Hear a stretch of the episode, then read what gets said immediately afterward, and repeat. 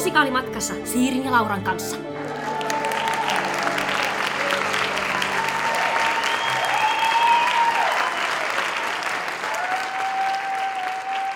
Tervetuloa kuuntelemaan Musikaalimatkassa podcastia. Mä olen Liitian Siiri. Ja mä olen Laura Haajanen. Ja tää on Musikaalimatkassa vuoroin vieraissa. Ja jos vuoroin vieraissa ei ole nyt tuttu sarja, niin tässäpä meidän konsepti pähkinänkuoressa. Eli siis sen sijaan, että me juontajat valittaisiin jaksojen aiheet ja etsittäisiin sitten niihin sopivat haastateltavat, niin me pyydetään joka jaksoon joku kiinnostava vieras, joka saa sitten ihan itse päättää, että mistä siinä jaksossa puhutaan. Jeps, ja tämän jakson vieraana aihetta päättämässä on kapellimestari, orkestroija ja pianisti Marko Hilpo.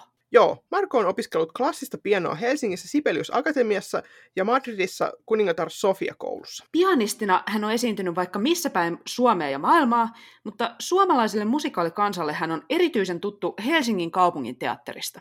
Joo, Helsingin kaupunkiteatterissa Marko on toiminut apulaiskapellimestarina yhteensä seitsemässä musikaalissa, muun muassa sellaisissa podcastistakin tutuissa teoksissa kuin Kinky Boots ja Pieni merenneito. Lisäksi hän on tehnyt orkestraatioita sekä useille sinfoniaorkestereille että musikaalituotantoihin, muun muassa HKT-versioon Myrskyluodon Maijasta ja Aleksanterin teatterissa esitettyyn Iloisten sielujen hotelliin, jossa hän toimi myös kapellimestarina.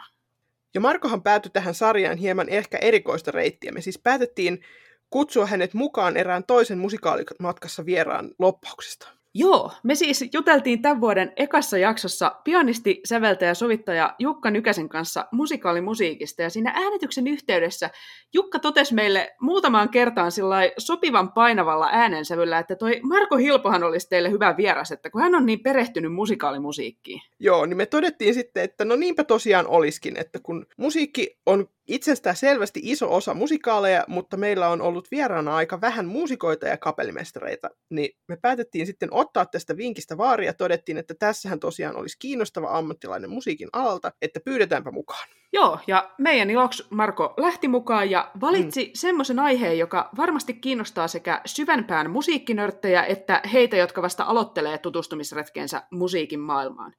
Tässä jaksossa jutellaan musikaalien orkestroimisesta ja sovittamisesta. Joo, ja jos tämä nyt kuulostaa vaikealta, niin hei, ei huolta.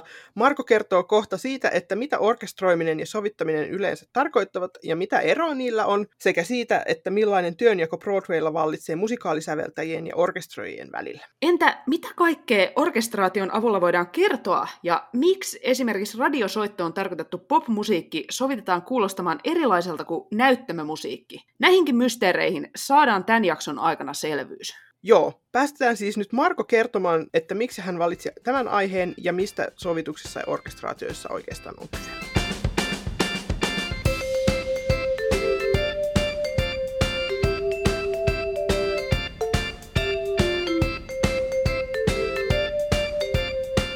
Hei, tosiaan valitsin aiheeksi musikaalien orkestraatiot ja sovitukset. Ja ajattelin, että tämä on semmoinen aihe, josta ei ihan hirveästi tiedetä Suomessa, tai siitä ei muutenkaan ihan hirveästi puhuta muuta kuin piirien ulkopuolella. Ja se on todella jännää, koska se on kuitenkin se asia, mitä me kuullaan sieltä aina. Että, tota, että sillä on hyvin paljonkin merkitystä teatterissa tarinankerronnalle. Ja, ja olen myös huomannut, että lähes koskaan ei oikeastaan niin kuin melkein löydä tota orkestroijan tai sovittajan nimeä esimerkiksi ohjelmakirjasta, saati sitten julisteista. Ja se on, se on myös jännää, koska esimerkiksi Broadwaylle kun menee, niin se lukee siinä teatterin ulkopuolella ohjaajan ja koreografin ja kaikkien muiden vieressä siinä. Ja ajattelin vaan, että tämä voisi olla hauska aihe ja mielenkiintoinen aihe keskustella. Ja tota, paljon, paljon tota, nyt kun on tehnyt eri teattereilla hommia, niin päässyt tutustumaan sille jotenkin intiimillä tasolla musikaali- orkestroineihin ja sitä, tajunnut sitä kautta, että kuinka paljon siinä välittyy hahmojen tunteita ja ajatuksia ja tapahtumia. Et se on myös hyvin erilaista kuin esimerkiksi jonkun radiosoittoon tarkoitetun popkappaleen orkestroiminen tai sovittaminen. Mahtavaa, siis mun mielestä tämä on todella, todella kiehtova aihe siis. Joo. Niin kuin me tehtiin tota, hiukan aikaisemmin tänä vuonna se jakso Jukka Nykäsen kanssa, missä me puhuttiin musikaalimusiikista, niin siitä jäi jo mulle sellainen fiilis, että vitsi, mä haluan oppia tästä asiasta lisää, niin musta on ihanaa, että sä toit nyt tämän sovituksen tähän meidän vuoroin Kyllä, samoin. Kiva joo, tosi kiva olla täällä mukana. Mua tota kiinnostaisi kuulla ensin ihan, että miten sä itse kiinnostuit tuosta musikaalimusiikista?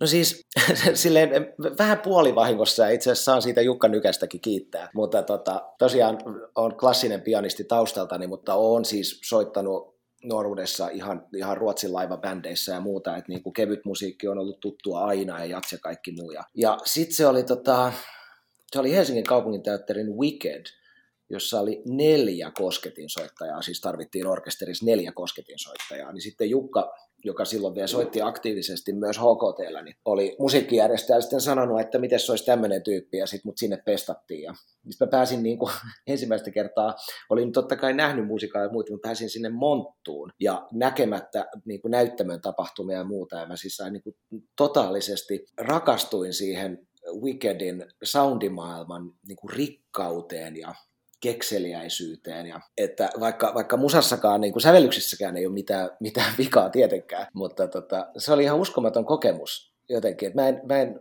ollut ennen sitä jotenkin ymmärtänyt, että millaisia koneistoja on esimerkiksi musikaaleissa käynnissä. Ja sitten sen jälkeen monessa muussakin projeksessa on niin kuin aina ihastellut, ihastellut noiden varsinkin amerikkalaisten orkestrojen työtä. Ja mullakin on yksi yksi kollegani sanoi sano kerran, että, että vaikka ei tykkäisi sen musikaalin biiseistä, niin musikaaleja on melkein aina kiva soittaa. Ja se varmaan, just, se varmaan just johtuu siitä, että siellä on niin paljon ärsykkeitä, värejä ja muuta, että hirveän vähän semmoista jotenkin vaan mattapintasta asiaa. Tosi mielenkiintoinen näkökulma Joo. jotenkin. Ei tällä katsojana, katsojanahan sitä on ehkä helpommin sillä, että on vaan jotenkin tosi ärsyttävä koko paketti, mutta toi niin. on niin hauska, hauska näkökulma tähän. Joo, ja se on, se on oikeastaan, jos, jos esimerkiksi menee katsomaan musikaaliin, niin ei siinä niin kuin tarvitse, niin kuin, että ei välttämättä tule ajatelleeksi niin kuin ammattimuusikkokaan silleen, että olipas, olipas nerokasta laittaa tuohon oboesoolo tuohon paikkaan, vaan, vaan niin kuin, että, että se on osa sitä kokonaisuutta. Ehkä me voidaan syventyä tähän kokonaisuuteen tota, Aloitetaan helpoista kysymyksistä ja mennään sitten vähän vaikeampiin. Right. Kun me tota Lauran kanssa mietittiin, että okei, me, meille tulee nyt jakso sovittamisesta, niin totta kai me mentiin ensimmäisenä Wikipediaan katsomaan, Noniin. että mitäs Wikipedia tästä tietää. Ja sehän kertoi meille, että sovitus voi joko tarkentaa tai muuttaa alkuperäisen sävellyksen yksityiskohtia, mutta sävellyksen kokonaishahmoon sovituksessa ei kajota. Niin tahtoisitko kertoa meille niin kuin selkosuomeksi, että mitä tämä tämmöinen orkestraatio tai sovitus nyt oikein tarkoittaa? Mä yritän, joo. Siis äh, jos esimerkkinä otetaan nyt vaikka joku kuuluu, tosi kuuluisa musikaalisäveltäjä, vaikka Alan Menken. Joo. Huikea biisikirjoittaja ja ansainnut kahdeksan Oscariaan ja kaikki siis todellakin. Mm. Mutta siis, että hänen tapansa säveltää on, että hän menee pianon ääreen ja alkaa soittaa. Ja siinä vaiheessa, kun hänellä on biisi valmis tai about valmis, niin hän tekee siitä piano-laulu-demon. Eli siis äänittää omaa lauluaan ja säästää itseään pianolla. Niin siinä on periaatteessa se koko biisi. Ja tota, sitten tämä versio lähtee sitten orkestroille ja sovittajille. Eli siinä niin kuin on vielä tosi paljon tavaraa tulossa siihen päälle, niin kuin tiedetään pelkästään niin kuin Disney-leffoja katsomalla, että ne on aika kau, niin kuin pitkän matkan kulkenut siitä pianodemosta, mutta sillä tavalla, että kappalehan ei miksikään muutu. Siellä on Alan Menkenin soinnut, siellä on Alan Menkenin melodiat, siellä on Alan Menkenin haluama groove, että onko se sitten ballaadi vai onko se soul-kappale tai mitä vaan. Mutta et kaikki, mitä siihen on tehty päälle, niin on sitten niin kuin sovittajien ja orkestroijien työtä. Et orkestrointi on enemmänkin sitten sitä, että kirjoitetaan eri soit. Niiden orkestraatio tosiaan Broadwaylla ei tarkoita sitä, että kirjoitetaan sinfoniaorkesterille, että siellä voi olla vaikka kolme soittajaa, mutta se, joka on tehnyt orkestraatio, sitä kutsutaan orkestraatioksi, että kun kirjoitetaan kolmelle soittajalle tai, tai kolmelle kymmenelle soittajalle. Niin, niin, tota, niin kaikki tämä, mitä siihen tehdään päälle. Ja sitten tosiaan orkestraatio on siis lähinnä sitä, että kirjoitetaan, sanotaan, että mikä soitin ryhmä soittaa mitäkin ja mikä se yleisväri siinä tulee olemaan, sointiväri. Ja, ja sitten myös keksitään mielenkiintoisia vastamelodioita tai muuta. Että jos on esimerkiksi yksinkertainen pop-kappale, jossa on aina sointu per tahti, niin se ei ole esimerkiksi jollekin puhaltajille hirveän mielenkiintoista soitettavaa, niin sitten yleensä orkestroja keksii sinne laulumelodian taustalle jotain niin kuin toisenlaisia melodioita, jotka sulautuu siihen kudokseen ja jotka samalla muuttaa sitä luonnetta. Ja sovittaminen sit siinä taas on ehkä enemmän sitä, että laitetaan kappaleeseen modulaatioita tai muutetaan joku ballaadi vaikka nopeatempoiseksi biisiksi. Tai sitten sitä, että jos esimerkiksi tehdään underscorea eli dialogin alla olevaa musiikkia, niin sen tekee hyvin usein joku sovittaja, joka käyttää sen säveltäjän tekemää biisiä, mutta kirjoittaa sen pohjalta, ikään kuin sovittaa sinne niin dialogin taustalle musiikkia. Et mä en tiedä vastasiksi me tähän selkokielellä, mutta toivottavasti. Kyllä tämä mulle ainakin Joo. selvensi tota jo enemmän kuin mitä mä aikaisemmin tästä asiasta tiesin. Samoin. Kiva. Jos jatketaan seuraavaksi sillä, kun sä pistit meille etukäteen vähän tällaisia teemoja, että mistä sä voisit puhua. Ja tämä kiehtovasti alkoi sillä, että miltä musikaalit kuulostavat ja miksi ne kuulostavat siltä, miltä ne kuulostavat. Niin onko siinä siis jotain yleistä sun mielestä, että musikaali kuulostaa aina joltain? Niin, siis si, si, mä luulen, että tiettyyn aihepiiriin tai johonkin, niin siihen mietitään aina myös sitä, että miltä sen musikaalin, minkälainen sen musikaalin soundi tulee olemaan. Et jos me otetaan, puhutaan nyt vaikka näistä mitä, mitä ainakin Helsingissä tai Suomessa on esitetty viime aikoina, koska ne on varmaan niin kuin kuulijoillekin tutumpia. Mutta jos me otetaan vaikka vertailukohdaksi vaikka Kinky Boots, ja sitten vaikka Pieni merenneito, Joo. niin ne teemat on mm. hyvin erilaisia ja myös niiden soundit on todella erilaisia. Et jos me otetaan Kinky Boots, niin sinnehän, joka koostuu lähinnä tota rockmusiikista ja diskomusiikista, niin sehän toimii täydellisesti kuvaamaan sitä drag-maailmaa ja sen glitteriä ja sitten samalla semmoista englantilaista tehdasyhteisöä. Mutta sitten taas, että jos me tehdään tuommoinen merenneitosatu, jossa on prinssejä ja muuta, niin sitten se diskomusiikki, diskotyyli tai rocktyyli on niinku ainakaan, ainakaan, ainakin mun mielestä se olisi kummallista. Niin että siinä on niinku, kyllä mä uskon, että aina mietitään tällainen soundi ja tota, sitten ihan, ihan äh, suomalaistakin tulevista teoksista mun hirveän mielenkiintoista on toi Tampereen työväen teatterille on tulossa Eeva Kontun säveltämä Momentum ja, Momentum ja ymmärtääkseni siinä on jousikvartetti ja elektroniikkaa, mikä on selvästi niin kuin hyvin etukäteen mietitty soundi, että miltä se tulee kuulostamaan. Ja tämä kaikkihan omalla tavallaan on sitten juuri sitä orkestraatiota puhun tosi paljon lähinnä amerikkalaista musikaaleista, koska tämä on kuitenkin amerikkalainen taidemuoto, joka on siellä luotu ja se on siellä jalostunut si- siihen, mitä se on. Ja musikaalit kaikkialla muualla niin kuin pohjaa tähän, mutta to- useimmiten ilman sitä perinnettä, mikä heillä on siihen. Mutta myös se, että koska amerikkalaisessa musikaalissa yleensä niin kuin joku vahva tunnetila synnyttää laulun tai biisin. Et siellä ei vaan ala joku laulamaan, ellei siihen ole suurta emotionaalista syytä, että, että on se sitten silleen, että I wanna be part of that world, tai on se sitten, että oh what a beautiful morning, mutta se on jotain, mikä synnyttää sen. Niin sitten taas musikaalissa tietyn kappaleen soundi hyvin usein kuvaa sen hahmon tunnetilaa, joka alkaa päästämään itsestään sellaisia ääniä, jotka muuttuu meidän korvissa lauluksi käy hirveän hyvin järkeen mm. niin kuin tämä, että sekin, niin kuin, että kaikki siinä on loppujen lopuksi sidoksessa siihen tarinaan, mitä siinä musi- musikaalissa on, niin Niinpä. on tosi ymmärrettävää.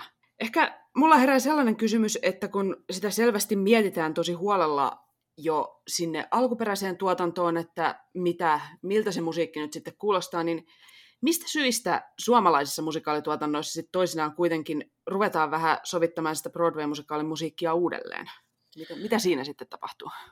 Sen verran voi sanoa, että, että mä en itse pidä tuosta tavasta yhtään. Ja.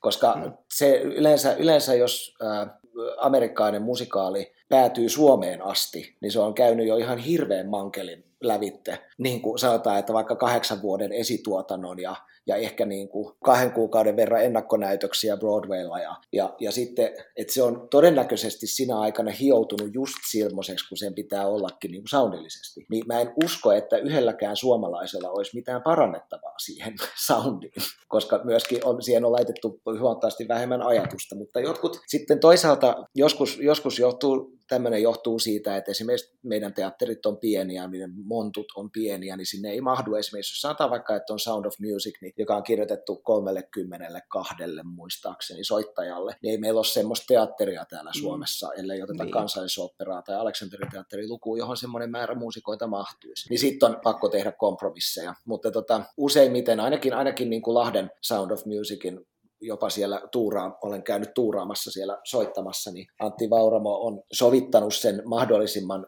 originaalin kuuloseksi, että vaan niin kuin pienentänyt sitä orkestraatiota, koska ensinnäkään ei ole varaa 30 soittajaan ja eikä semmoinen mahdu sinne. Sitten taas jotkut, jotkut harrastaa sitä, että he, he, heidän mielestään tekevät parempaa jälkeä ja mä en itse kannusta tuollaiseen. Että se, siinä, siinä pitää sitten, mä en tiedä onko se myöskään tekijänoikeuksia, mikä, millä tavalla se on sallittua, mutta en ole, en ole kertaakaan huomannut, että se olisi parantanut teosta jos se on Amerikasta tullut. Ja, ja sitten vielä lisään sen, että, että pieniä muutoksia totta kai voi tehdä, että esimerkiksi jos joku kohta on esimerkiksi vaikka uhkaavampi kuin se on ollut alkuperäisessä teoksessa, niin sitten sinne voi lisätä vaikka jotain uhkaavamman kuulosta sinne sanotaan vaikka sen sijaan, että siellä olisi ollut joku pieni rumpu, niin laittaa ison kumean rummun tai jotain tälle yksinkertaistettuna.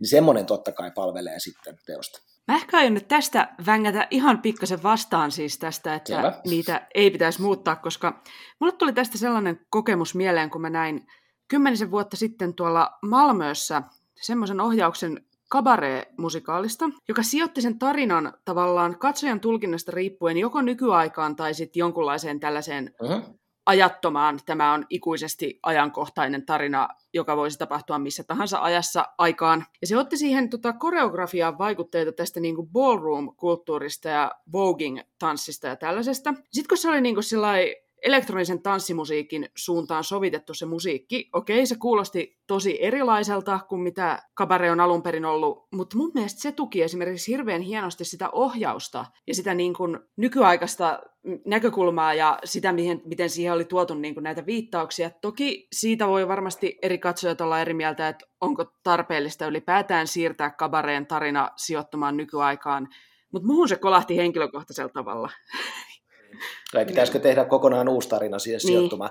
Mutta siis tämähän on, tämähän on hyvin erilainen, erilainen tota, tilanne, sit, koska sitten se teos on ihan selvästi tehty niin kuin, niin kuin alusta lähtien uusiksi. Niin silloin, silloin semmoisella 20-lukusoundisella orkestraatiolla ei ole paljon tekemistä semmoisen kanssa. Että, että tämän, tämän mä hyväksyn, vaikka mä en ole yleensä hirveän, hirveän suuri tällaisten täysin uudelleen ajatteluiden fani. Ja, sitten, ja, ja totta kai siis, ja tähän tehdään siis tuolla Broadwayllakin jatkuvasti, että kun tulee revival, että viimeisin, viimeisin esimerkki oli tämä Oklahoma ihan muutama mm. vuosi sitten, jossa niin kuin Robert Russell Bennettin upeat ison orkesteri, orkestraatiot oli sitten typistetty semmoiselle countrybändille, jossa oli banjoja, viuluja, bassoja, jotka soitti lavalla. Joo. Mutta se oli myöskin semmoinen, ja sanoin suoraan, että en, en, en toisaalta pidä siitäkään, mutta tota, mutta siis ymmärrän sen, että miksi näin on tehty. Sweeney Todistahan oli kanssa tehty semmoinen todella, todella pieni versio ja muuta. Ja totta kai varsinkin noiden vanhojen, silloin kun Mä en tiedä, onko aikaisemmin ollut vähemmän ahneita tuottajia vai halvempia muusikoita, mutta mä en ymmärrä, minkä takia ne orkesterit on typistynyt jopa Broadwaylla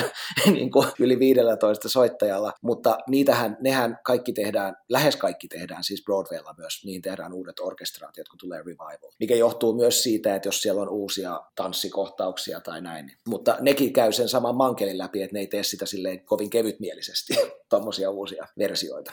Totta.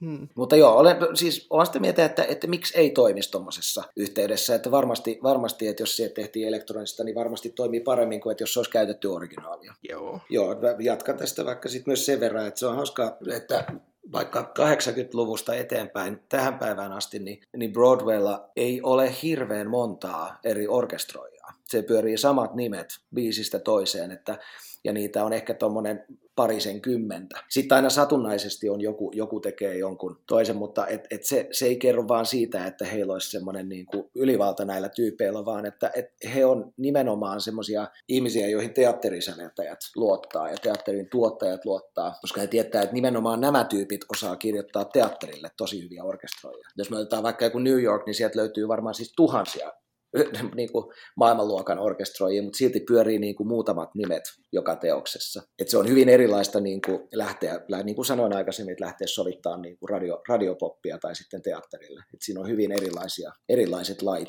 Ehkä sä voit kertoa vähän lisää siitä, että mitä eroa siinä on, kun sovitetaan sitten radioon tai sovitetaan teatteriin, niin mitkä ne, mitkä ne erilaiset lait on? Niin, siis tota, totta kai, että jos on musikaali, joka on vielä, jos se on todella niin kuin pop-musikaali, eikä semmoinen klassisempi, niin totta kai niin kuin kappaleen pitää kuulostaa popilta, mutta siellä voi olla hyvin paljon enemmän ärsykkeitä, sanotaan ihan vaikka kilahduksia ja vastalinjoja tai jotain hassunkin kuulosia asioita, mitä taas sitten radiopopissa ei ole koskaan. että sanotaan, radiopoppihan on hyvin, hyvin semmoista tasasta. Ja se on myös tarkoitettu varmaan olemaan sellaista, koska jos joku kuuntelee sitä autossa, niin kaikki tulee samalla volyymilla koko ajan. Ja tota, ehkä, ehkä semmoinen, jos sen eron haluaa tosi käsin kosketeltavaksi, niin tota, katsoo vaikka Disneyn, vaikka Aladdinin, sen vanhan 90-luvun leffan, kuuntelee peräkkäin tota, Whole New Worldin siitä kohtauksesta ja sitten sen jälkeen lopputeksti Whole New Worldin. Niin siinä on, kuulee hyvin suuren eron. Et toinen seuraa tilanteita ja tunteita ja toinen on todella tuotettua, siis ihan mageen kuulosta, mutta todella tuotettua radiopoppia. Olisikohan tässä jotenkin joku avain siihen, että miksi ehkä musikaalimusiikkia kuulee radiossa todella vähän? Tämä on just se. Tämä on just se. Ja mä, mä oon huomannut sen, mä oon muutamilla kiertueilla on tota, ympäri Suomen ajettu, ajettu samassa autossa muutamia tyyppiä, niin mä huomaan, että niinku, muusikot, jotka ei, ei niin kuin ainakin nämä, nämä kaverit, muusikoita, jotka ei tee teatterilla hommia, niin ne ei jaksa kuunnella musikaalimusiikkia myös. Mä luulen, koska, koska ne on niin suuria tunteita koko ajan.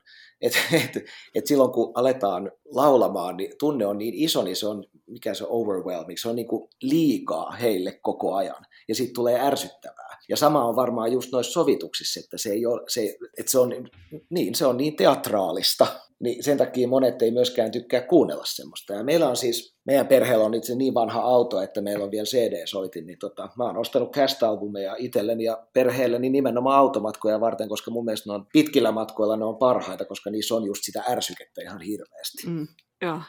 Joo. Viimeisimpänä on soinut Legally Blonde non-stopina se on parasta ajomusaa tähän mennessä. Se on kyllä tykki. Kyllä. Musta on loistavaa, siis perhekin saa vähän siedätyshoitoa. Ja... Kyllä. Ei, ne, ne fanittaa musikaaleja ihan totaalisesti. Hyvä. Että, Erinomaista. Ja siis mä oon kyllä samaa mieltä, että siis musikaalimusiikit on niin matkustussoundtrackina ihan täydellistä, että vaikka ei nyt ajaisi itse autolla, mutta että jos menee jossain junalla tai bussilla niin pitkiä matkoja, kyllä. niin huomattavasti kivempi Just... tuijottaa ulos ikkunasta ja kuunnella musikaalia kuin jotain sitten. No, täysin samaa kyllä. mieltä. Musta on myös siitä hauska näkökulma, kun itse mä oon niin pitkään marinoinut itseäni tässä musikaalimusiikissa, että jotenkin mä rakastan kuunnella sitä koko ajan, niin taas jotenkin niin. se, että onko mulla sitten jo, mä oon siedättänyt itseni siihen niin hyvin, että musta varmaan kaikki muu kuulostaa pliisulta, ja siksi mä aina hakeudun musikaalimusiikin suurten tunteiden pariin. Täällä, näin käy tosi, näin käy tosi helposti, ja, siis, ja mä, mä tunnen siis paljon ihmisiä, jotka rakastaa käydä musikaaleja mm. katsomassa, ja rakastaa musikaaleja, mutta ei koskaan kuuntele niitä cast eikä jaksa no. kuunnella niitä. Joo. Että se, on, se on vaan joku, että mä luulen, että me, me kolme ainakin ollaan vaan niin jotenkin siedättyneitä mm. siihen, että tällaista, tällaista niin kuin, ja varsinkin popmusiikin pitää olla, että, että tosi suuria tunteita koko ajan. No miten sitten tarviiko musikaaliyleisön pohtia musiikin sovitusta sille tietoisesti tai sit ymmärtää aihetta, että he saavat siitä jotain irti? Mun mielestä ei. Et se on kaikkein, kaikkein parasta on se, että, että jos se tukee tarinaa, tukee hahmojen tunteita ja muuta. Se, että jos, jos joku miettii sinne, no olipa tylsästi orkestroitu, niin sitten se on todennäköisesti ollut tosi huono. Tai silleen, että olipa jotenkin kummallinen tai ei sopinut ollenkaan, niin se on niin kuin mun mielestä huono tapa erottua sit myös sieltä. Mm. Et tota, luulen, että monet, monet alitajuisesti huomaa todella paljon asioita sieltä, mutta koska niin kuin fokus on kuitenkin jossain muussa kuin, niin kuin sointivärien kuuntelemisessaan. Itse siis huomasin, tämän, tota, huomasin sen vaan äh, Helsingin kaupungin teatterin Myrskyvuodon Maijaa tehdessä, että kun oli niin kuin ensimmäisiä orkesterin läpimenoja, niin mä ymmärsin siinä vaiheessa, että siellä pitää olla enemmän, en, mitä sanoisin, glitteriä, tai siis enemmän niin kuin kilkettä ja kilahduksia ja semmoisia, koska niin kuin kaikki se, mitä olin kirjoittanut mielestäni todella silleen niin kuin kekseliäästi sinne, niin mä en itsekään huomannut niistä mitään, ne ei tukenut tarinaa yhtään, koska fokus meni hahmoihin ja heidän tekemisiin. Ja et, niin kuin jotenkin, että, että niiden en onnistunut korostamaan niitä sillä, mitä olin kirjoittanut, niin tiesin aina, mitä piti lisätä. Eli just niitä ärsykkeitä, jotka kuulostaa sitten varmaan cast-albumilta joillekin ihmisille tosi ärsyttäviltä. Tämä oli vain yksi, yksi tämmöinen esimerkki, mutta silloin mä tajusin, että miksi niissä amerikkalaismusikaaleissa on niin hirveästi sitä. Joo. Ja, ja, eikä, ja tuskinpa kumpikaan teistäkään on tullut ajatella, että onpa paljon kellopelejä tai onpa paljon tämmöistä kling-hommaa. Kuulkaa, ne, tota noin. Itse Laura, asiassa. Laura tietää. Okay. Tai siis meidän kuuntelijatkin tietää, siis voitte kuunnella meidän tota, ton u- tuoreimman Niin kuin taivaassa jakson sieltä viime syksyltä, milloin joku kellopeli meni kyllä siellä finaalissa mulle niin syvälle tunteisiin, että sieltä, sieltä jakson lopusta voitte kuulla, että mitä, mitä Okei, tunnereaktioita se herätti. No niin, mutta hyvä, mutta sitä on varmaan ollut siellä paljon, paljon ennenkin, mutta, tota, mutta se on loistavaa, että se on herättänyt, herättänyt tunteita. Se tuli ehkä vaan jotenkin vähän väärään kohtaan mulle, ja mä olin sellainen, että ei tässä nyt voi kilistä tolla tavalla. Niin. Joo, mutta se on myös ruotsalaisten tekemä, niin se... niin, ymmär, ymmärrän, ymmärrän tosi hyvin, mutta muist, muistan, muistan ton paikan, kun kävin sen katsomassa. Itse, itse en ole siinä projektissa mukana, mutta tota, muistan tuon paikan. Mutta se on muuten, muuten kyllä niin kuin oikein ammattitaitoisesti soitinnettu ja orkestroitu. Mutta siitä huomaa kanssa, siinä huomaa, huomaa vaan sen niin kuin jotenkin sen perinteiden puutteen, mikä, mikä sitten taas New Yorkissa on. Mm. Että se on tullut jostain muualta tämä, mu, muusta maailmasta kuin teatterimaailmasta tämä Alker Bloom vai kuka hän nyt olikaan. Niin, kun ei lue siinä esitteessä, niin sitä ei muista. Mutta joo. Kun sä tuossa hetki sitten mainitsit sen, että siinä katsoja alitajuisesti huomaa paljon asioita, kun kuulee musikaalimusiikkia, vaikkei just tiedostaiskaan. Ja sitten toisaalta sekin, niin kuin mainittiin jo tässä lyhyesti, että kun on niitä kohtauksia, missä on musiikkia taustalla, vaikka sitten ei lauletakaan, niin mikä sen musiikin taustalla merkitys on sitten? Että mulle tulee mieleen se, kun juurikin tuosta Niin kuin taivaassa musikaalista, että kun jututettiin tätä säveltäjää Fredrik Kempeä, hän kertoi meille, että siellä on niin kuin kahden puhekohtauksen taustalla tämä ison, ison rakkausdueton teema, että se tavallaan assosioituu siihen romanssiin ja niihin hahmoihin ja tulee yleisölle tutuksi, niin siinä on yksi tarkoitus, mutta mitä, mitä muita tarkoituksia ehkä tällaisella musiikilla siellä dialogin alla voi olla?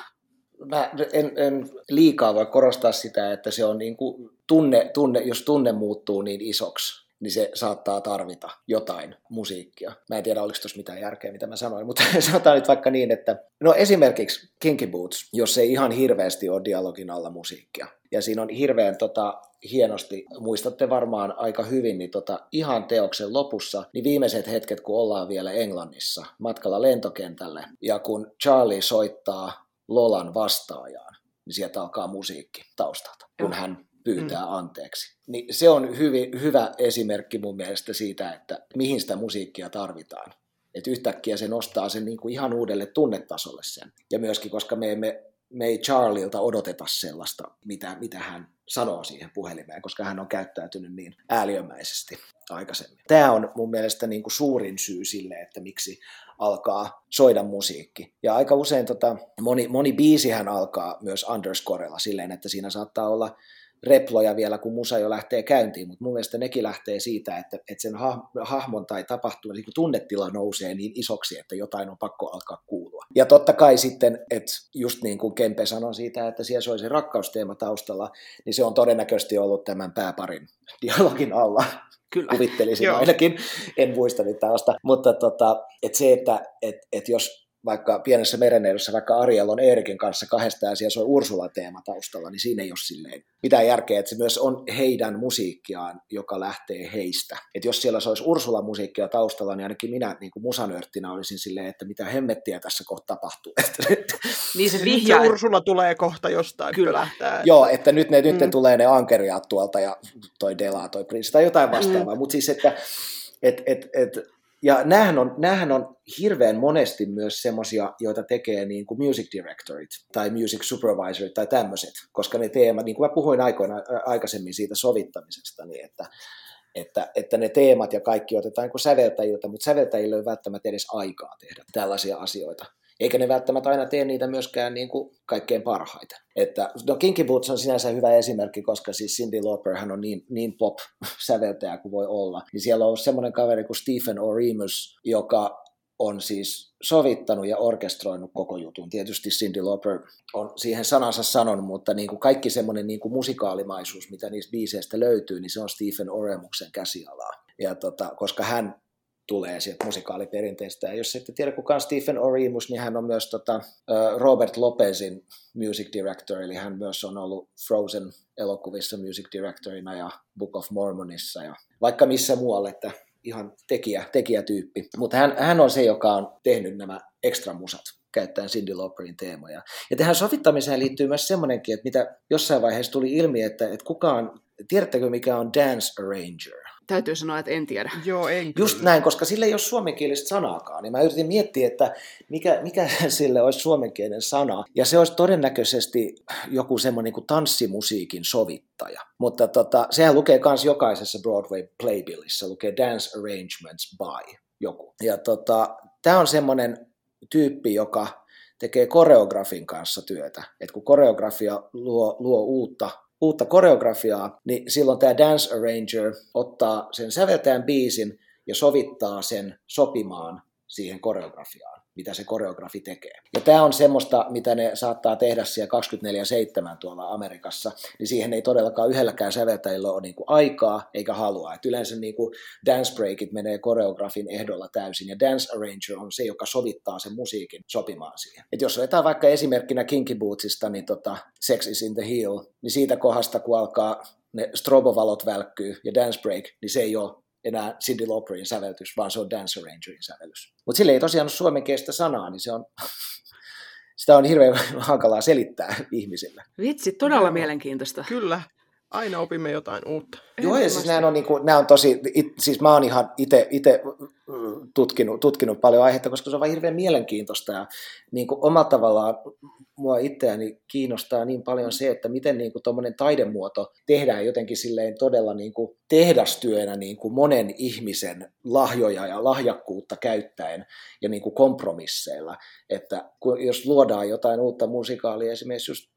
Yhdysvalloissa, että siellä on just niitä vaikka säveltäjä, siellä on orkestroija, siellä on music director, koreografi, ohjaaja, siellä on dance arrangerit. Sitten on vielä niitä kopisteja, jotka kirjoittaa orkesterimuusikoille stemmoja yön yli ja muuta, niin koska nehän saattaa muuttaa sovituksia joka päivä ennen kuin tullaan ensi iltaan. Niin se jotenkin kiehtovaa se, että, että niin kuin hirvittävän lahjakkaat ihmiset laitetaan niin kuin sulatusuuniin tekemään taidetta varsinkin kun meillä, musta tuntuu, että meillä on hirveän paljon niin kuin Euroopassa on aina semmoinen, että nostetaan joku taiteilija aina niin kuin silleen yksittäinen taiteilija aina jalustalle, joka pystyy kaikkeen. Totta. Mielestäni se on mm. mukava, mukava vastakohta. Ei mun mielestä siinäkään ei ole mitään vikaa, mutta se on mielestäni mukava vastakohta. Ja siinä tota, eihän ne, eihän ne kaikki, niin kuin me hyvin tiedetään, niin ei ne aina siellä Yhdysvalloissakaan onnistu nämä musikaalit, vaikka niitä tehtäisiin vuosikausia.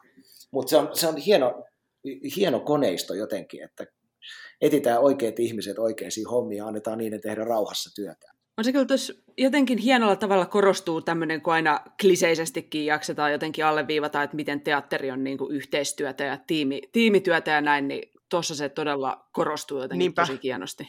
Joo. Kyllä, kyllä. Ja se on, se on just niin kuin, että jos nyt orkestraatiosta me oltiin tässä puhumassa, mutta myös se, että, että hekin, mä mainitsin, että siellä on niin kuin nämä muutama kymmenen tyyppiä tälläkin hetkellä, mutta he, sielläkin aina lukee jossain Playbillin takasivuilla, että additional orchestrations by. Ja tota, nämä on sitten niitä, koska aika vaan loppuu kesken, niin sitten heillä on tämä kollegansa ja sanoo, että hei, että tässä olisi nämä kumarusmusiikit, että voitko sä orkestroida ton tai tai tässä on tuommoinen, joskus se on jopa joku ihan tärkeä numerokin, joka sitten annetaan vaan, koska aika loppuu. Joo. Voiko tota, tästä siis päätellä, että näillä ei ehkä ole ihan hirveän selkeää omaa soundia tavallaan näillä Broadway-orkesteroilla, että, niin kun, että moni voi tehdä tuolla tavalla työtä samaan teokseen, vai mitä tästä voi päätellä?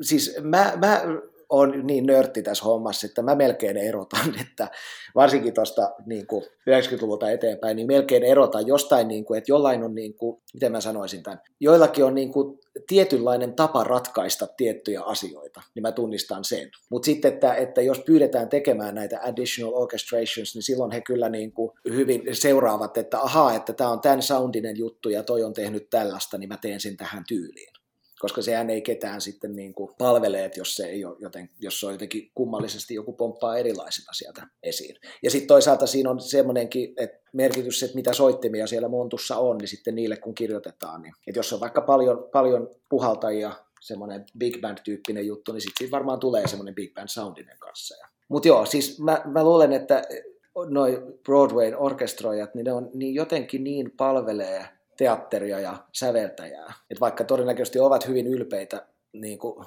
omista aikaansaannoksistaan, mutta ovat ihan selkeästi niin kuin säveltäjän palveluksessa. Ja tota, silloin Broadwayn alkuaikoina, kun tämä alkoi sitten, saataan showboatista eteenpäin, sitä ennen oli vielä säveltäjiä, jotka teki omat orkestraationsa itse, mutta ne oli enemmänkin semmoisia operettityyppisiä. Mutta sitten kun alkoi tulla Irving Berlineitä ja Richard Rogers ja näitä, jotka ei, ei tehnyt omia orkestroitteja, niin se oli muun muassa semmoinen jo legendaarinen tyyppi kuin Robert Russell Bennett, joka orkestroi todella monta tota, Richard Rogers, Rogers ja Hammerstein musikaaleja, yhteensä 300 tai jotain semmoista, mutta siihen hirvittävän määrä musikaaleja. Niin häneltä oli kysytty jossain haastattelussa, näitä on tosiaan niin orkestroja ihan haastateltu New York Timesiinkin joskus niin kuin 60-luvulla ja 50-luvulla, mutta häneltä oli kysytty, että se King and Iin jälkeen, että, että what would Rogers do without you? Niin Bennettin vastaus oli, että he would get another orchestrator. Joo. Mm. Niin.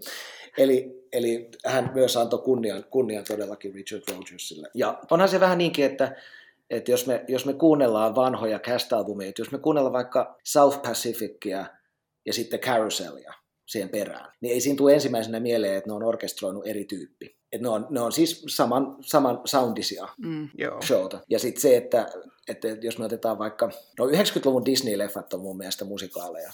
Ne on hyvin dramaturgialta hyvin samanlaisia. Samaa Mut mieltä. Kyllä. Joo, kyllä. Mutta esimerkiksi niin kuin Beauty and the Beastistä eteenpäin, niin Alan Menkenin orkestraatiot teki semmoinen tyyppi kuin Danny Trube, mutta sitten siinä välissä on Notre Damen kellonsoittaja, joka on, jonka on tehnyt Michael Starobin sen takia, koska Danny Trube oli tekemässä Beauty and the Beast musikaalia Broadwaylla. Niin mä en myöskään koe, että se olisi hirveän eri soundinen juttu, toi Notre Damen kellonsoittaja, kuin ne aikaisemmat. Joo. Et se, se eri soundisuus mun tulee lähinnä siitä, että kuinka paljon synkempää se Alan Menkenin musiikki on kuin niissä aikaisemmissa. Ja mä luulen kanssa, että varsinkin tuommoiset säveltäjät kuin Alan Menken tai Stephen Flaherty ja näitä pitkälinja teatterityyppejä, niin ne myös käyttää semmoisia tyyppejä, että ne tietää luottaa heihin, että he orkestroivat heidän teoksensa niin, että niistä tulee sen kuulosia kuin he myös haluavat, että säveltäjät haluavat. Joo. Itse tosi, tosi mielenkiintoista. Niin on. Nyt kun ollaan opittu tässä vähän tällaisista eri, ammat, niin kuin eri ammattien kuvista, niin mä haluaisin vielä kysyä sellaisen tarkennuksen, kun sä mainitsit music directorin tuossa pari kertaa, niin mikä, jos mikään, on hänen ja kapellimestarin ero? Joo, siis Suomessa music director on kapellimestari. Ja on, on jotain, jotain tota, mä, mä tykkään enemmän siitä musiikin ohjaus, koska kapellimestari on niinku, se on niinku orkesterin johtamista. Mutta music director on jotenkin silleen, että on niinku vastuussa musiikista samalla tavalla kuin koreografi on vastuussa ihmisten liikkeestä ja ohjaa ja niin edespäin. Niin tota. Mutta se on tosiaan sama, että on jotain harvoja tapauksia, joissa on ollut music director ja sitten erikseen conductor, siis Broadwaylla. Mutta aika usein se, se conductor on myös se music director, joka on ollut pitkään siinä projektissa mukana. Varmaan alusta asti, kun ne tekee niitä reading workshoppeja. Joo. Joo. Joo, siellä on paljon noita titteleitä Amerikassa. Music director, music supervisor, music arranger ja kaikenlaisia. Kaikki on jollain tavalla antanut lahjakkuuttaan siihen teokseen. Okei, no nyt jos otetaan tähän pieni nörttirinki, niin mitkä on ehkä meidän kaikkien tällaisia niin all-time suosikki musikaalisovituksia tai hetkiä siinä sovituksessa? Tai orkestraatiossa. Tai Ihan orkestraatiossa, kyllä. Everything counts. Right. Kuka aloittaa?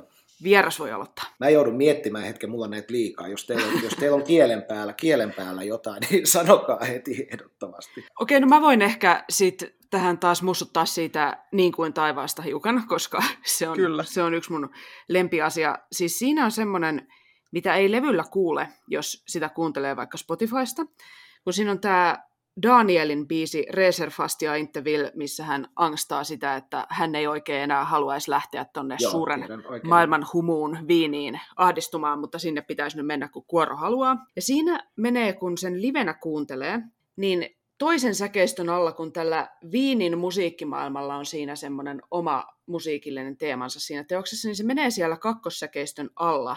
Ja musta se on hirveän hieno tarinankerronnallinen yksityiskohta, että siinä biisissä sekä ne lyriikat että myös se musiikki kertoo hyvin selvästi, että mikä Danielia ahdistaa. Ja mä pututtaa, että tämä ei ole sillä levyllä. Mä ymmärrän sinänsä, miksi se on pudotettu, pudotettu pois, koska siellä ei ole ollenkaan näitä. Että se, se viinteema tulee oikeastaan ainoastaan instrumentaalikohtauksissa muuten, ja ne ei ole siellä levyllä, joten mä ymmärrän, se ei ole mukana, mutta musta se on niin kiva yksityiskohta, että mä oon sillä, mm. Että no olisiko se nyt ollut niin haitallista jättää sitä sitten sinne No kuitenkaan. näinpä. Ihan vaan minulle fiilisteltäväksi. Kyllä, minulle myös, koska se oli hyvä. Se Joo. on varmaan, varmaan tämä, että, että he ovat halunneet tehdä siitä levystä niin kuin suurelle yleisölle Mm. lähestyttävämpää, Niin. niin. niin ne on tehnyt siitä levy, levytyksestä muutenkin vähän popimman kuin se on Mm. itse Niin. Siinä teatterissa. Se on kyllä Harmillista totta, että ne on myös ne on käyttänyt esimerkiksi paljon isompaa orkesteria itse asiassa siellä levyllä kuin mitä ne käytti livenä. Siinä on varmaan kustannuskysymys, että se voi kerran kustantaa mm. sinne levylle, mutta ei ehkä joka ilta ja myöskin ei mahdu, mahdu niin paljon populaa sinne teatteriin, mutta se on niin kuin hyvin omanlaisensa esimerkiksi tämä musikaalilevy verrattuna siihen, että se on selvästi tehty just niin kuin, että se on tehty kuunneltavaksi levyksi, mm. ei ole ihan niin teatterimusiikkia välttämättä. Joo. Sehän on hyvin yleistä jopa tuolla Amerikassa, että ö, ottaa levytyksiä ja cast-albumille ekstrasoittajia. Joo. Et se on ollut jo ihan tuolta 40-luvulta lähtien, että siellä on sitten ollut niin kuin 25 viulua ja muuta siellä levytyssessioissa. Että jos niin kuin Montussa on ollut seitsemän, niin se on Joo. myös ollut semmoinen aika perinteinen. Vieläkin sitä tehdään, varsinkin niin kuin jousisoittajien osalta, että saa vaan niin kuin enemmän semmoisen orkesterin kuulosta. Joo, mutta tosiaan niin se, on, se on hyvin tuotettu, tuotettu se levy. Muistaakseni sen olen kerran kuunnellut, niin se oli hyvin erilaista monestakin paikassa.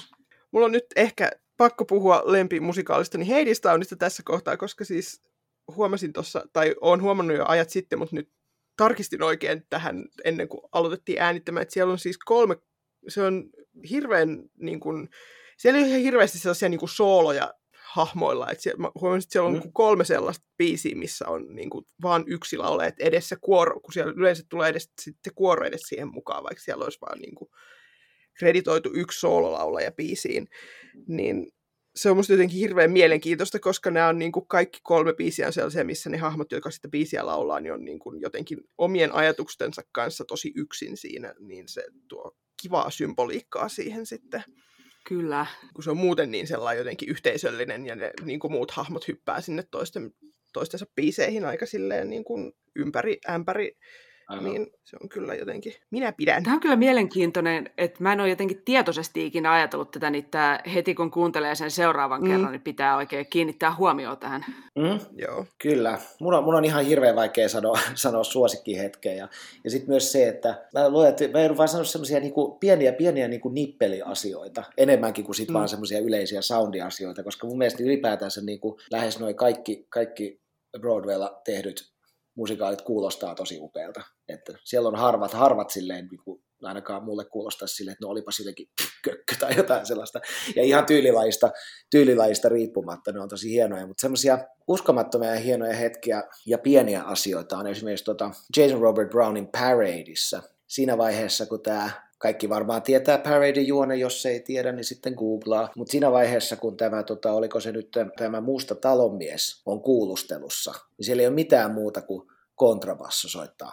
Pään, paan, paan. Ja sitten tää kuulustelussa se laulaa semmoista niin kuin etelän bluesia siihen päälle. Ja se on ihan mielettömän hieno hetki, ja korostan, miksi se on niin hieno hetki, koska kaikki on ollut niin rikkaan kuulosta ennen sitä.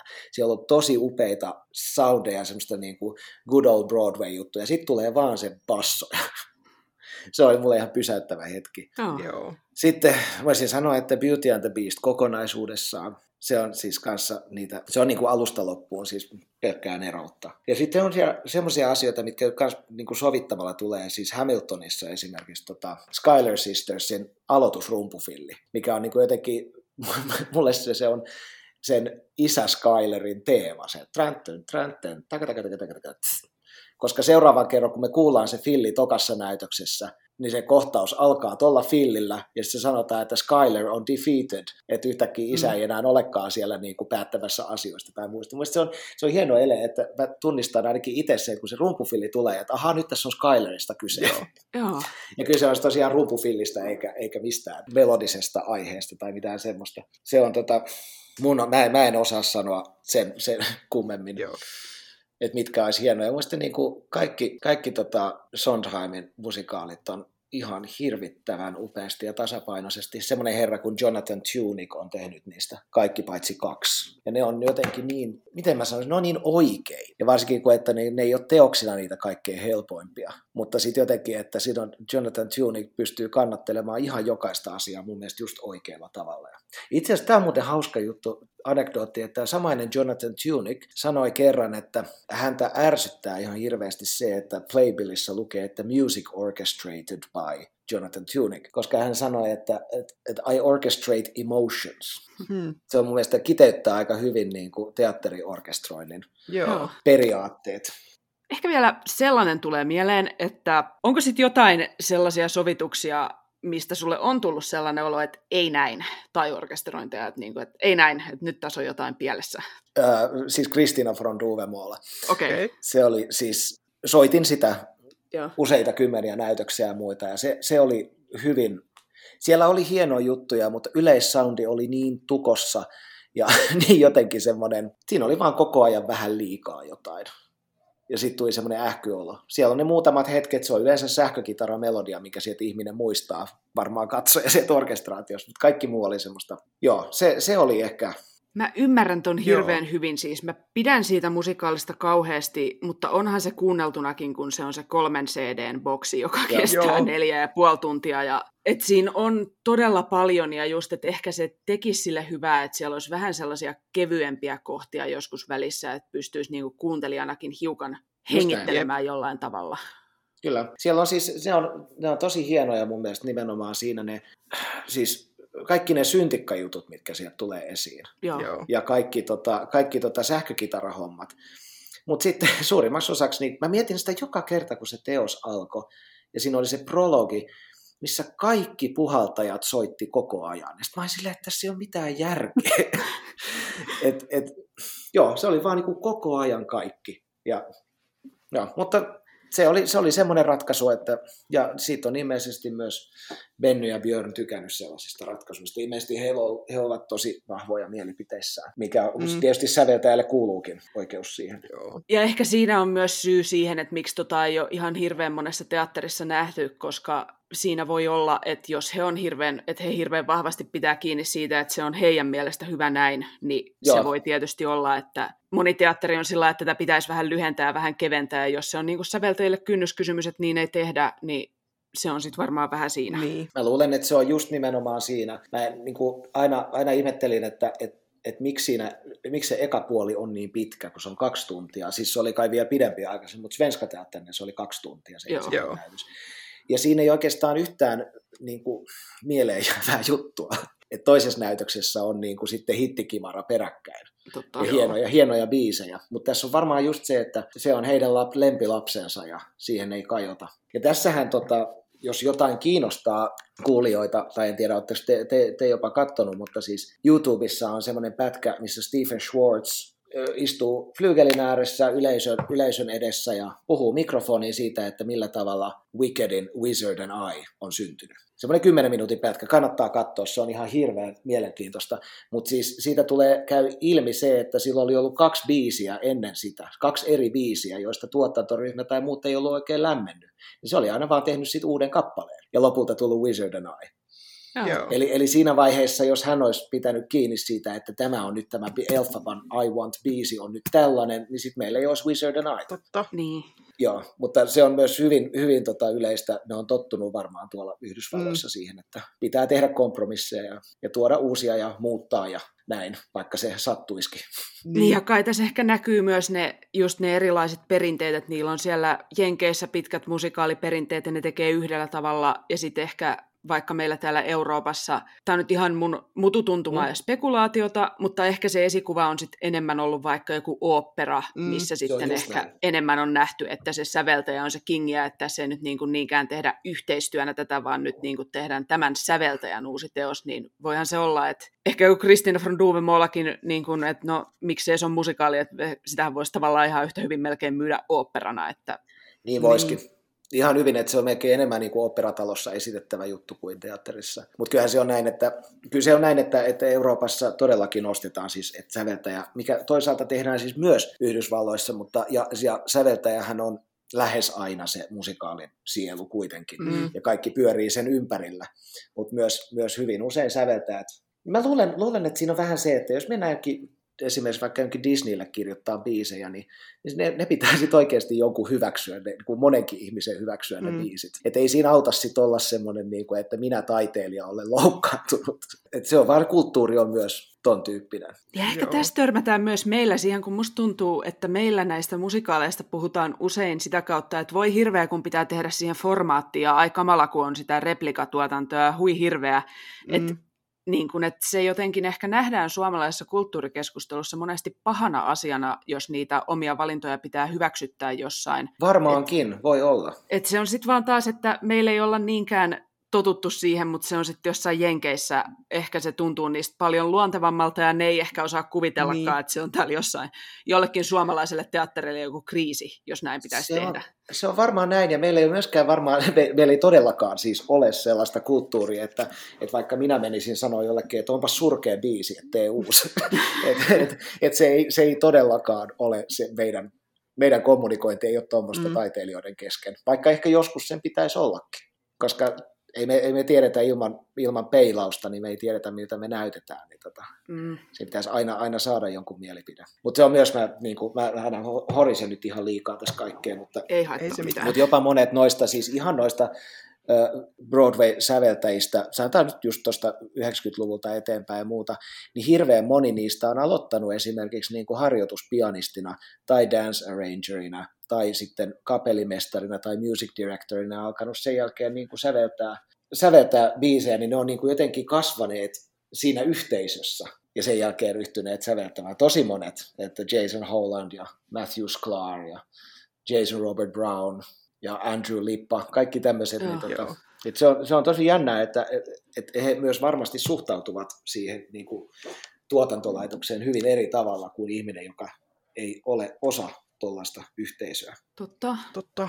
Sen, sen voisin vielä sanoa, että, että, että ei vaan kukaan saa väärää käsitystä siitä kaikesta, mitä mä oon puhunut, niin tosissaan, että, että mä fanitan noita orkestroijia ihan hirveästi, mutta mikään orkestraatio ei toimi kunnolla, jos biisi ei ole hyvä. Et jos lähtömateriaali ei ole mielenkiintoista, eli säveltäjän tekemät biisit, niin sitä ei mikään orkestraatio minkään mestarin käsit pysty millään pelastamaan. Eli just, että palautan nyt sen kunnian sitten tästä, kun on puhunut siitä, mitä kaikkia taikoja orkestroijat ja sovittajat tekee, niin tota, palautan kunnian säveltäjälle. Että esimerkiksi vaikka Alan Menkenin Beauty and the Beast, ne on semmoinen biisi, että, että sitä ei pysty pilaamaan millään, koska se biisi on vaan niin yksinkertaisesti niin hirvittävän mm. hyvä, että se toimii vaikka kahdella panhuilulla tai jotain. mutta, mutta, mutta siis Danny Trubin mitä hän on sille tehnyt, niin tietysti palvelee sitä teosta tosi hyvin ja ihan, ihan uskomattoman hienosti. Käyn nyt tähän ihan loppuun, niin mitä projekteja sulla on tällä hetkellä työn alla, että missä yleisö pääsee nyt tai ehkä seuraavaksi nauttimaan sun työstä?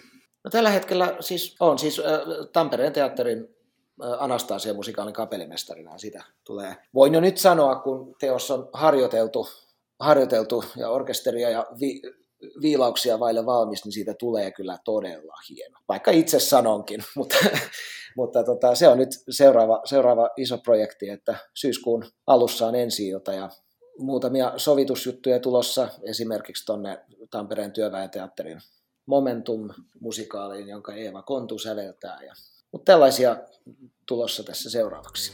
Mainiot. Mahtavaa, näitä odotellessa.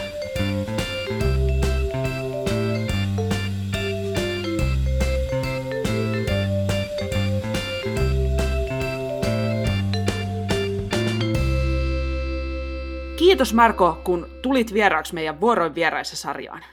Kyllä, tosi paljon kiitoksia. Me opittiin tässä jaksossa paljon uutta ja toivottavasti tekin siellä kuulokkeiden toisessa päässä koitte saman kuin me. Joo, siis kyllä me ensi kerralla musikaalikatsomossa pidetään korvat vielä sillä pikkasen enemmän höröllä kuin mitä tähän asti on ollut tapana. Joo. Ne rupeaa kohti, että se blokkaamaan meidän takana istuvien näkö, nä, niin kuin, että ne ei enää näe sinne näyttämällä meidän korvien takaa, mutta no näinpä. ei voi mitään. Dumbo-korvat kasvavat meille, että voimme höristellä kunnolla. Kyllä. Mutta joo, jos siis musikaalimusiikki kiinnostaa aihepiirinä, niin kannattaa tosiaan kuunnella myös se Jukka Nykäsen kanssa tekemämme jakso, Sävelten kertomat tarinat, jossa tutustutaan musikaalien musiikkiin säveltäjän näkökulmasta. Joo, sen kun otatte myös haltuun, niin olette tämän aiheen täysiä eksperttejä. Kyllä. Ja kannattaa myös pysyä kuulolla, koska seuraavassa vuoroin vieraassa jaksossa meille tulee vieraaksi opettajakirjailija Tommi Kinnunen.